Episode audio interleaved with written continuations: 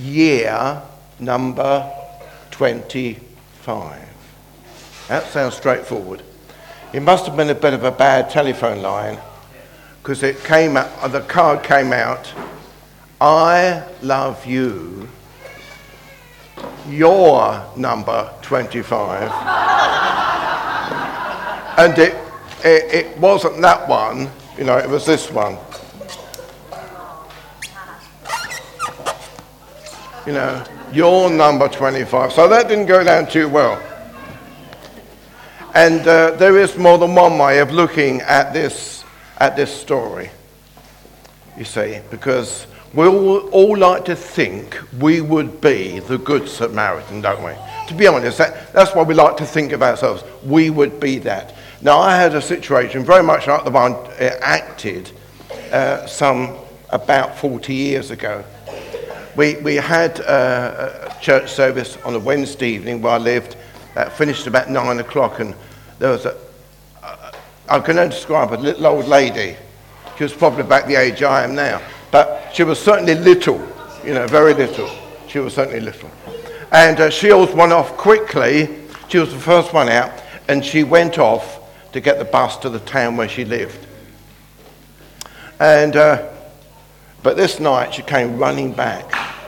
It was a poorly lit road the church was in, and she came running back, and she said, uh, "There's a man lying on the pavement down the road." So two of us went down there, and there was a sort of man rolling around on the pavement. So we did the sensible thing in the days before mobile phones.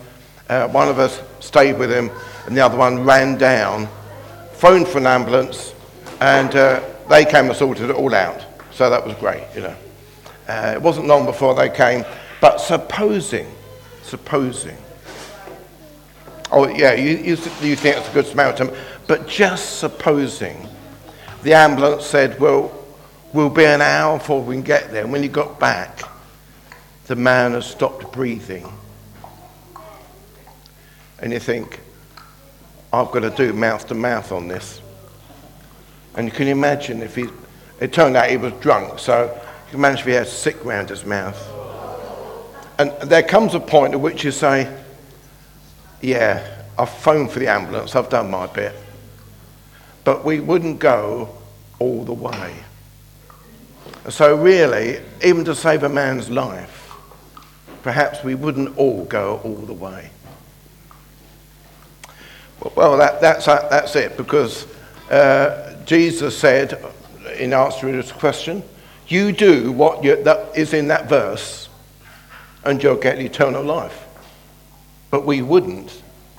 Not really, not fully. So we won't get it. Now that's good news, or is that bad news? I think that's bad news, isn't it? That's bad news. So, uh, God looked down from heaven as he does, and he looked down at us in pity, and looking down in pity, he said, They're in a mess. Just like the man lying on the floor was in a mess. They're, in a different mess. They're in a mess not in their body, but with their heart and their mind, they're in a mess because they wouldn't really go all the way. They wouldn't. And that was so sad. So he didn't say, oh, well, that's it, they won't get it on the life and they've lost their balloon. He didn't say that at all. Uh, but what he did say was, I'll tell you what he says I'll send my son and he can show you what a good Samaritan's really like. And he came down to earth and, and he died for us. When we were in a mess, when we didn't deserve it, he died for us so that we might get, if you like, on his donkey and be taken back to heaven. Now, there is a lovely verse further on in that chapter. It comes out even better in an older translation. I'd like to read. Yeah, that's a really good verse. and uh, you see, Jesus was prepared to pay the whole price, whatever it cost, But you can imagine the stupid situation, which you wouldn't have been, I'm sure, if, if the man had, if the man had said, "Oh no, I don't want to go on your donkey. I'd rather lie here beside the road." That would be crazy, wouldn't it? But Jesus says, "You can get on my donkey." Speaking, uh, yeah. He said, You can get on my donkey. I'll take you to my home, heaven. And you said, No, it's all right. I'd rather stay where I am.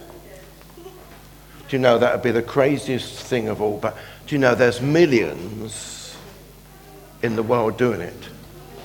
I got a little thing through the door uh, with a magazine in it. And it was advertising some, some things for sale. It was Betterware, I think, and it said on the front, seven million people can't be wrong. Thought, yeah, I bet they can. Because there's more than seven million people, grown ups of sound mind in this country, who have said no to Jesus. They're sitting beside the road and, and they don't want his salvation. They don't want to say yes. They, they just want to leave it as it is. And go, go, go on, throw it again. I want to have another go. And uh, I, I, that's fine. Oh, missed. Never mind. Uh, yeah, uh, but people are saying no to Jesus. They're, they're not physically in a mess, maybe. Some are. But inside they're in a mess. And he says, I could put that right. But they're saying, maybe you could, but that's not what I'm after. Oh, I just hope that you're not one of those saying no to Jesus when he's offering you everything eternal life, forgiveness, peace in this life, joy. I hope you're not one that's saying no to him at that stage. Okay, I hope you've been listening well because we're going to have a quiz at the